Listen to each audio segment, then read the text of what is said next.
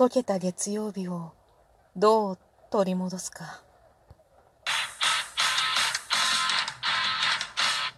こんにちは。今日もなるようになるさ。先に挨拶しちゃった。アラフォー母ちゃんこと冬木玲です。この番組は私冬木玲が日々思うこと、本の朗読や感想など気ままに配信している雑多な番組です。タイトルコール久しぶりに間違えたね。なんかさ、ずっと慣れてきて、最近はね、もう空で言えるようになってきた。なってきたんだけど、油断したら、先にこんにちはって出ちゃった。まあいいや。そう、月曜日ね。久々にね、よく寝たわ っていう月曜日でした月曜日から疲れてたわけではないのよ。この土日は結構、まあ家のね、まあ家族内での時間が結構長くあって、でそれでも 夜も子供と一緒に寝て、子供と一緒に起きた、結構な時間寝てるのよね。なんだけれども、なんだろうね、これ。寝るともっと眠いっていう 不思議な現象 本読んだりとか、今日月曜日はね、結構ゆったりした月曜日だったんです。珍しくね。大体さ、月曜日ってなんだかんだと忙しくなるじゃない？それが、まああんまりなくって、朝からまあ、ゆったりとした 時間だったんですけれども、がゆえにね、気がついたら、夕方じゃん、みたいなね。おかしいよね。忙しかった時って、一日の密度ってすっごい濃かった気がするのよ。一日の中でできたことっていうのものすごいたくさんあって、あれもこれもそれもこれもたくさんできて、でもでもまだまだ時間が足りないって思うくらい忙しいんだけれども、なんだろうね。一日に詰め込める量っていうのはめちゃくちゃあったはずなの。なのに、今、本当にほとんどのことができていない気がする。下手すると、家事やって終わってる日もないっていう感じで、そんなバカなっていうかね、この30分のライブとか12分のこの収録をするのになんか結構慌て慌てでなんとか隙間作ってやったわみたいな。でも振り返ってみると実は大して何もしてなかったりするのよね 時間、時間ってすっごい不思議で、1日に24時間は確かに変わらないと思うの。で、神様は時間だけは平等に与えてるって言うんだけれども、この時間ね、1時間とか1分とか、そういう時間のこの長さ、1分は60秒って言われてるけれども、60秒のこの1秒1秒の長さっていうのは、人によって絶対違うよねって思うわけよ。だってさ、すごい、私少なくとも人によってっていうよりも時期によってっていうか、少なくとも4年くらい前、3、4年前の私は、かなり結構忙しかった。で、その時の1秒はもっと長かったはずなの。感じてる時間は短かったのよ。もっと短かったの。1日は目を開けて閉じたらもう1日終わりみたいな。瞬きの間に終わったよねっていうくらい、1日は猛スピードで流れてたんだけれども、だけれども、その一瞬の瞬きの間にできたことっていうのは数え上げたら数えきれないくらいすごいたくさんのことがあったのね。で今、まあ、しばらく目つぶっててもまだ一日は終わらないと思うわけよ。時間の流れっていうのは、いそ、そこまで忙しくなくなってるから、緩やかになってる気がして、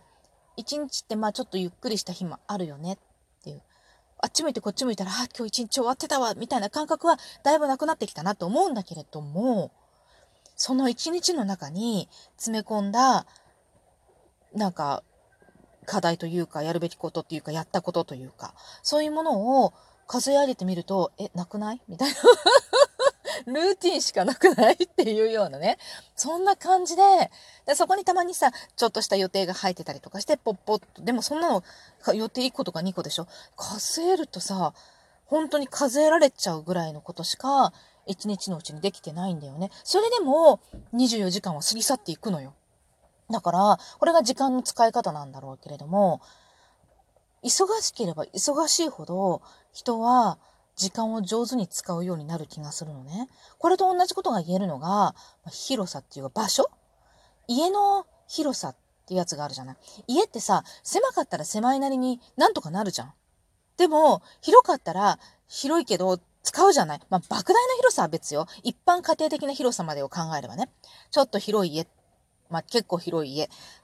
と、すごく狭い家、まあ、ちょっと狭い家、めちゃめちゃ狭い家とか、いろいろあると思うんだけれども、どの家にも最低限の必要なものってみんな入ってるじゃん。で、そこにまあ付加価値がいろいろついてるんだとは思うけど、例えばね、4LDK の、まあ人、なんていうのかな、結構広い家に住んでたのが、突如何かで引っ越して 2LDK になってしまったっていうと、もちろん捨てていくものはいっぱいあるんだけれども、収まるじゃん、なんとか。収められないことないじゃない。いや、いっぱい物は捨てるよ。でも、生活できないぐらい収められないことないじゃない。これもっと逆に行くと、2LDK に住んでた人が、引っ越して 4LDK になりましたって。あ、これ同じ部屋の広さ同じとしてね、平米数が増えるっていう意味でね。なんか、なりました。とするじゃない？そうすると、2LDK の中に入ってたものは 4LDK の中に入れれば半分になるはずなのに、なんか気づくといっぱいいっぱいになってたりしない？これって、なんだろう、不自由であれば、人はね、不自由であれば不自由であるほど、空間とか時間とかをすごく上手に使うようになるんじゃないかなと思うわけよ。首相の一日ってさ、まあ無駄なこともしてんのかもしれないけど、ものすごい分刻みで、ブワーって物事入ってんじゃん。いろんな会合とかにゃらかんにゃらっていっぱいさ。で、普通の人間があれぐらい、まあ内容、介護の内容はちょっと別としてね、あれぐらい分単位で、こう予定を入れたら多分むちゃくちゃ忙しいでしょ。めちゃめちゃ忙しい人になるじゃん。だけど、で、あんなに分単位とか秒単位みたいなぐらいの勢いでさ、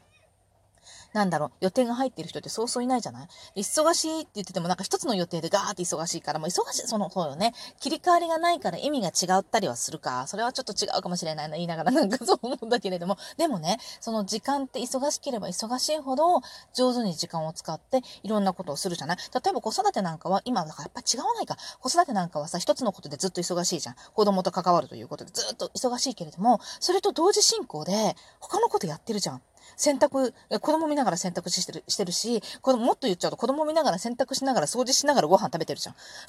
なんかそんな感じじゃん。そうやって、一個一個、小みたいに分単位では区切られてないけれども、一つがもう何個も何十個もあるみたいな、そういう状態になってるじゃない？で、そう、そうやって、でも、それもさ、できてるじゃん。でも私も今ね、今、こうやって子供の手がそこそこ離れて、自由に自分で自分の時間をね、こう謳歌してる状態で、じゃああの頃のように、まあそれこそ本当に、ね、子供の相手しながらご飯食べながら掃除しながら洗濯も回すみたいな、そんなことができるか多分できない。できない。あの、やらないと思うのよね。なんか、とりあえず洗濯してからご飯食べようかなとか、ご飯食べてから、そうでしょうかなっていう風になるはずなのよ。な、実際なってるわけよ。だから、数が、数え上げてみる。今日何やったかなって数え上げてみると、すっごい少なくなってるの。それど、何がいいとは言わないよね。別に、その、同時進行でもくったくたになるまでガーってやることがいいわけでもないし、かといって、まあの、何でもかんでものんびりやるのがいいわけではないけれども、考えるよね。時間の使い方空間の使い方部屋も広くなれば広くなるほど、いろんなものが散乱していくし、物が増えるし、あと平面に物を置くようになっちゃうのよね。うまく立体的に空間を使って物を収納するっていう手間を惜しんでしまう。だって置けるんだもん、平面に っていう風になってきてしまうんだよね。だから片付かないんだね。そういうことよね。うん。本当そう思うわ というわけでね、今日はね、何の話をしよう。本当は、本当は、お返しトークをしようと思っていたんだけれども、月曜日の解けた話をしたら、もうなんか9分ぐらい来ちゃったので、お返しトーク。ちょっとこの中では何も入らないので、また次やります。今日はね、まあもう解けた月曜日をどう取り戻そうかっていう話で、最後まで喋っちゃおうかな。12分間のね、話題を、いつも最近、12分の話題を何にしようかなっていうのをちょっと悩み出した。ちょっと悩み出した。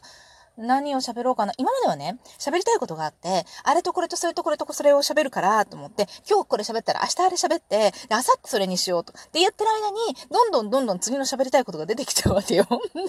あ、どうしよう、どこ、で、基本的にはさ、1週間で、で、1日に1回までの配信にしようって、まあ、時間の、こう、ずれでね、1日の24時間の中で2回入っちゃうことはあったりするんだけれども、